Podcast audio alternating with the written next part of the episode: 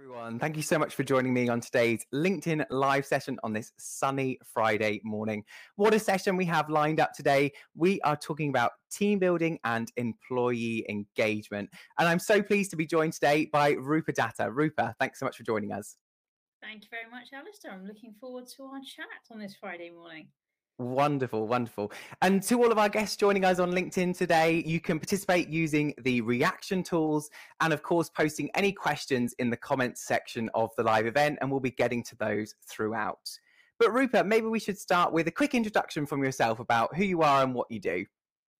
Okay, thank you very much, Alistair. So, my name is Rupa Datta. I am founder of a business called Portfolio People that essentially promotes the concept of portfolio careers, as I believe that is the future of work.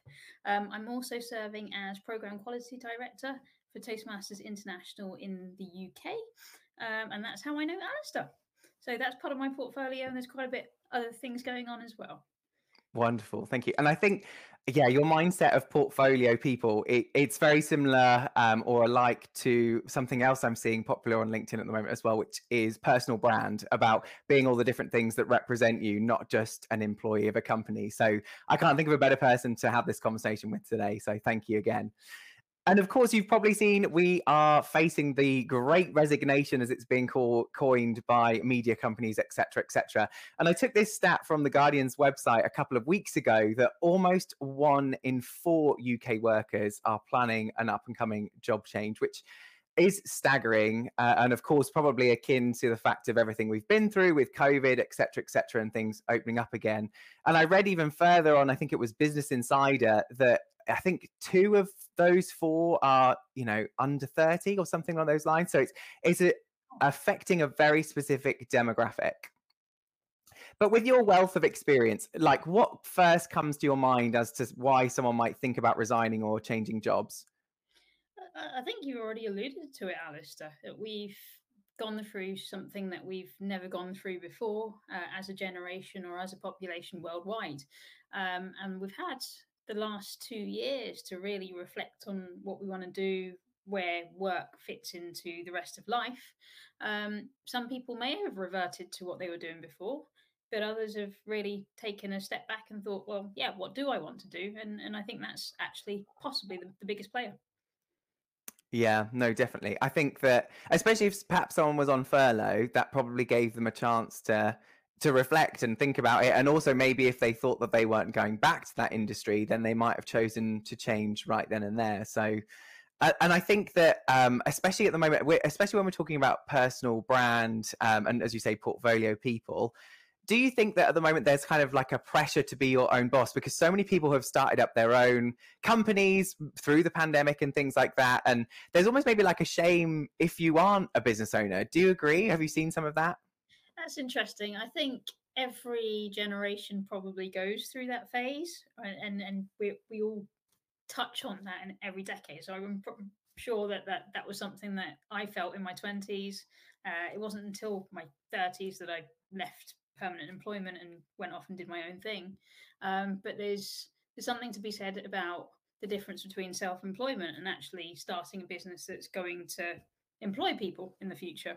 Um, and there's a great book called The E Myth that says, well, actually, if you're going to be your own boss, that doesn't mean that you can do it better, for one of a better phrase, because actually, what you do as a skill or a trade isn't the same as being a business owner.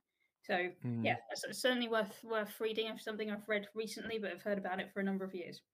Mm, that's sound advice because actually, I away as soon as you start a business i think you get further and further away from whatever that business is doing because you have to be you know the accountant the hr person you have to fill every single role. So yeah i think that is is worth considering. I guess it almost just feels to me like it is the ultimate step. You know you go through um, you know, junior roles, middle management, higher management, and then it's like either you you stay at that, or the next thing is to you know jump from that and, and start your own company. But maybe that's just my perception and um, my sort of pressure that I'm putting on myself. Yeah, I mean that's that's a good perception as well. And uh, I'd reference somebody else here, and that would be like Robert Kiyosaki uh, when he talks about the wealth matrix. So it is a journey I think people go through. Um, but where I'd say portfolio careers come in, into play is if you look at your portfolio over life, it's okay for people to go into employment, then dip out and do what they want to, to do. Maybe start their own business. It's okay to fail, or it's okay to sell that off and, and then go back into employment. Um, yeah, yeah, I suppose you'd call it the squiggly career as well, right? Yeah, no, I know what you mean. I, I think that's such a nice attitude to have as well because I, I, I get so caught up in one thing defining me, and uh, other people must suffer with this as well. Of like, you know, focusing on one thing, but being built up of multiple different positions and different things that you do. You know, as for example, you we're both in Toastmasters. We both have the career and different sort of businesses and brands underneath us, and being composed of all those things is not a bad thing. Absolutely what about your thoughts on lack of development then um, in terms of being a reason to to resign from a company? Any thoughts on on that side of things? One of my favorite subjects at the moment actually. Um, so i think gone are the days in in my view where it's fully the employer's or the company's responsibility to invest in development.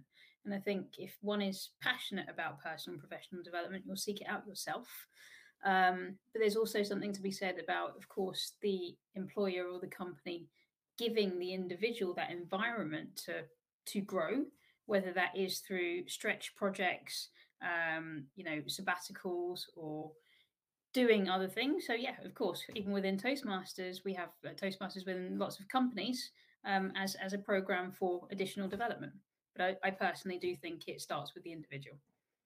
Mm, yeah, definitely. It's an interesting debate, and I, I'm along the same lines. I think that the employer has to provide opportunities to development, but then there's uh, a requirement for the individual to show sort of interest and um, almost kind of putting themselves forward in, in that regard. I don't know if it's quite 50 50. Uh, there's definitely the jury's out on that one for me, but it, for me as a line manager, I always sort of try and provide natural um, opportunities for development, trying different things, opportunities and things like that.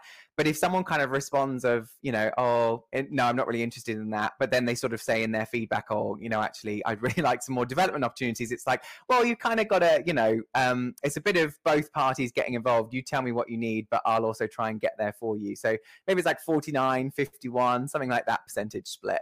absolutely. Absolutely.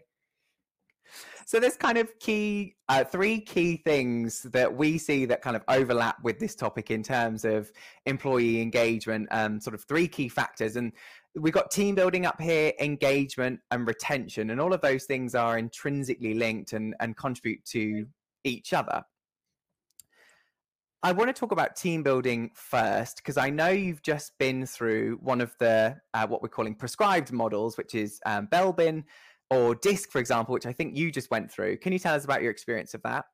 Yeah, absolutely. And I think um, I've done Belbin in the past before, and DISC, I think I did a year ago. I was put through that. Um, my my personal opinion is that all of these models serve a purpose, but more to do with a starting point for a discussion. I don't think any of them necessarily mean that you're definitely a, a red or um, whatever your color type is, depending on the model. Um, but it is a starting point and maybe even an icebreaker for a conversation within a team that you can use as a reference point and an anchor to go back to more than anything else. Hmm. I think that's a good attitude in terms of, as you say, a conversation opening it, it's difficult because it is it's sort of almost and this is you know very prevalent in society wanting to like put a label on on people whereas you can only have so many labels and you know there's millions of people in the world and not everyone will fit under those categories but it's kind of i guess categories that somewhat serve the masses. I, I don't think i've ever been through the disc profile. I've done the what kind of learner you are was it like kinesthetic visual and mm. those? mm and I also had one where I did a personality quiz and I came out as gold or something like that. And there was different, which sounds amazing, but I think it means that I'm very um, anally organized. So, you know, maybe not, maybe not super flattering. But I think what we're saying here is maybe taking an individualized approach is, is better to build teams and to understand, you know, great, use these prescribed models to start conversations, but then still adapt to the individual and don't you know shoehorn people into those kind of situations. For example if if you come out as a kinesthetic learner you can't then shut down all of your colleagues and say nope you can't present information to me visually. Everybody has to adapt to me. That that's not going to work for a business situation right? Absolutely, absolutely. And I think, especially in this day and age, businesses need to be flexible um, in their approaches to to everything, really, and to employees. And I think having a range of different employees, that, uh, or you know, a range of colors, red, blue, or whatever DISC includes, always builds uh, a more sort of diverse and, and powerful team. I think. Would you agree? Yeah, absolutely. I think so. I'm I'm 100% behind the individualized approach. But I think in certain structures, we also need to remember that when a team gets above a certain size or a company is above a certain size, then structures are, are in place that probably take you back to a prescribed model sort of situation. But yeah, where possible, you know, the, the, the high performing team is quite small. Um, mm. And then you might have different teams that overlap each other that make a difference as well. Mm, yeah, no, definitely. And that is a fair point because all of my experience comes from what I would call agencies, which is you know, obviously events agencies, but you know, the small kind of less than 50 employees kind of uh, model. So I, I possibly can't comment on on corporate. And I, I get, yeah, it probably would be very difficult to uphold an individualized approach there. But I still think that you know, assigning line managers and mentors and things like that is a as a must. Um, and that's something that I was talking to a colleague the other day. Actually, I think the the part of the job that I enjoy the most is being someone's line manager and being their mentor and almost like being a source of inspiration and development for them. It's it's probably why I joined Toastmasters, so we can relate on that level. I'm sure. Yeah, and then it probably goes back to development. If you're passionate about it, you'll want that for other people as well, right? Absolutely, totally fair. Okay, well, moving on to engagement then. So, uh, what does engagement mean to you? This word gets thrown around so much. What what's at the core of it for you, Rupa? Do you think? Yeah, I think you spot on, Alistair. It's it's become a buzzword, but what does it actually mean? And I think we can try and do all sorts of things to almost serve as a tool to engage people. But the reality is, it probably does go back to your individualized approach point and say, well, what is everybody's why? And you know, an example I can give is I hosted an event on Tuesday evening, uh, and, and, one of the attendees there is someone I've been in touch with for the last couple of years, but they haven't been in the environment that we're, we're both normally from for those two years, obviously pandemic and other priorities. Um, and it, I got a message the other day saying, well, thank you for that evening. It's inspired me to go back and do what I need to do. Um, and just giving people the opportunity to reconnect with their why, even if that why has changed over time, is really important. So, yeah, I think it goes back to personal ownership and the individualized approach, like you say.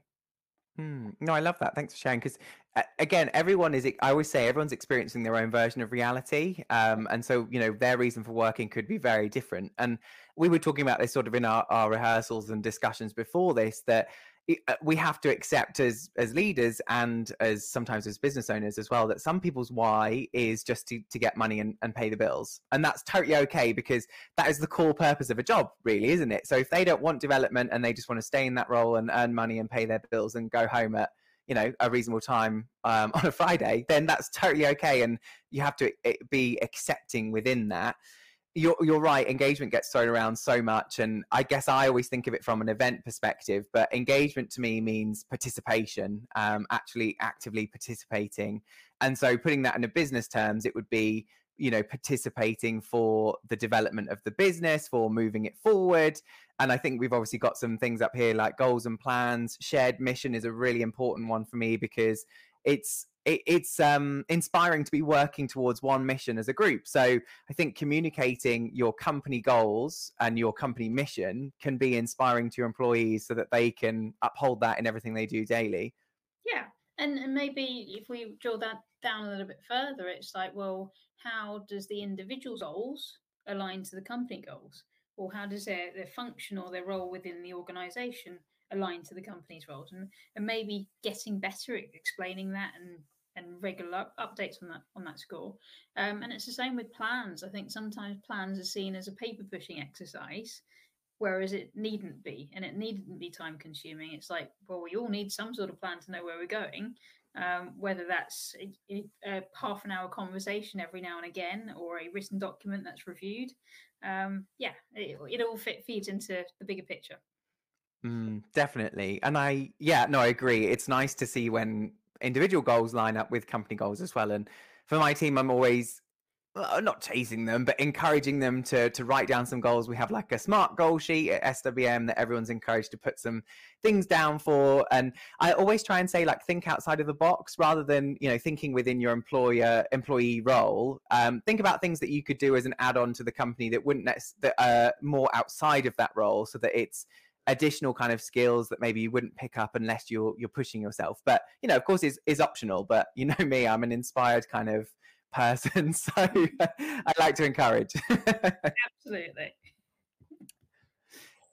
And let's talk about retention then. So I I've put up there earn or learn because I don't know if it's my uh, LinkedIn newsfeed, but I keep seeing this all over. That it's like a, a meme that went viral or a, a tweet that went viral, and it says in every job role you do, you should either earn or learn or do both ideally so i guess earning is of course, of course earning money so you should be on decent money for what you're doing or you could be on lower income and be learning loads or you could be doing both which i guess is a really great mindset but what are your thoughts on that rupa I, I love this term and, and i think i probably actually first heard it from you although i'm familiar with it in in yeah different other guises shall we say. But absolutely like why why do we take a job role or a contract or a client even? Why why do we take it? And normally first and foremost is to generate revenue or earn money um, but there's other facets that come with it. And if that's not necessarily happening i suppose it's why some of us might take a course or volunteer because you might be learning other skills. Um, and that's for me where a portfolio career comes in that you could be learning independently of earning. As you said, some people just want to go to work to to earn money and and just see it as as yeah, just like that. Um, but I, yeah, I love this phrase, and I think if we can find roles that equal both at the same time, uh, that's that's a sweet spot. Definitely, and I think it's a good mindset to spread, especially after you know the last few years that we've had. And I want to pick up on your your volunteering point there because I think this is something that's so underrated. I definitely say that when I was going through school and college and things like that, there used to be such an emphasis on what they called enrichment activities, which was just that, I guess, accepting things that were outside of school or, you know, um, activities that were outside of school hours or external enrichment could have been volunteering and things like that. I swear I don't hear anything about it anymore. And maybe that's because I'm not within these institutions, but I would I had an interview about sort of being an event professional recently on a careers kind of podcast, and, and my one bit of advice to people that wanted experience was there are so many people out there and companies out there that need uh, volunteers to help with things like events and stuff like that, and it just looks so great on your CV. Like I think standing out for giving some you know giving time, which is of huge value to charities and you get to learn skills looks just so great on your CV because you've gone out of your way. Absolutely. And it's but I, true even now, right? Mm, yeah, but I guess that yeah, so this is why I like the earn or learn phrase so much because it's like you don't have to have both. So people would be like, "Oh, well, I'm not volunteering because I don't get paid," kind of thing. Well, it's like, well, actually, it does pay you back in kind with what you've learned, and that you might get that future job. Would you agree? Hundred percent agree. Hundred percent agree, and uh, that's why, yeah, you know, all of us do things concurrently. Sometimes you don't even know that you're learning what you're learning until after the fact, and it's that tacit knowledge that's quite powerful. Um, but yeah, I'm, I'm I'm going to maybe take a slightly off track a, a little bit here, um, Alistair, because I think retention and the focus on retention is also a, a bit of a buzzword at the moment. Mm. So what is wrong with say someone le- joining an organization or taking a contract which arguably should be a defined period of time and at the end of it leaving as long as it's leaving it amicably like as long as both parties purposes have been served for a, a period of time what's wrong with that mm, nothing i would say i guess it's um I guess it comes. Yeah, you're right. Retention has a kind of negative perspective of oh, we're losing all these employees, but it might just be that you know their time has come to move on, and and I always think that you know fresh faces in a company brings in new skills anyway. So having to re-recruit for a role is not necessarily the end of the world, um, as long as you say as it as it as long as it is amicable, for sure. But what about the point we have here then of employee value? What do you think is the best way to make employees feel valued? I would actually probably connect it to the engagement piece, right? Are we constantly having that that conversation about their why, our why, in alignment?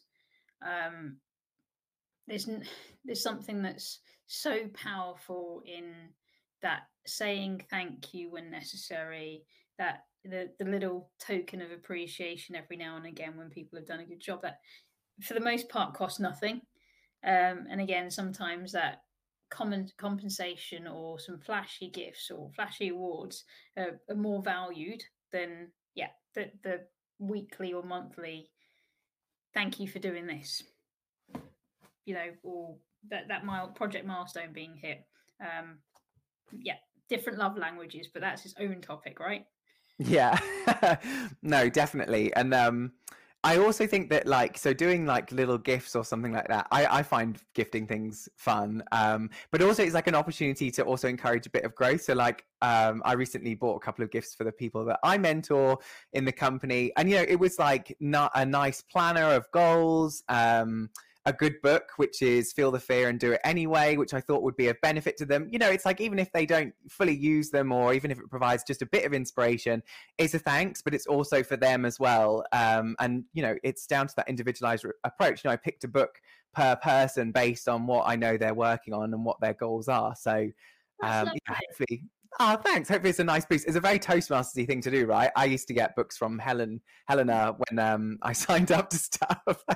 Not bribery. wow. I'm sure she's watching this. Let's see what she says. yeah, exactly.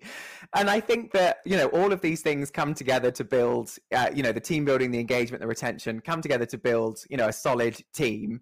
But I think, as you say, like ultimately, if people do need to move on and change, then it would be have a negative impact to try and hold on to them for the wrong reasons though. Would you agree?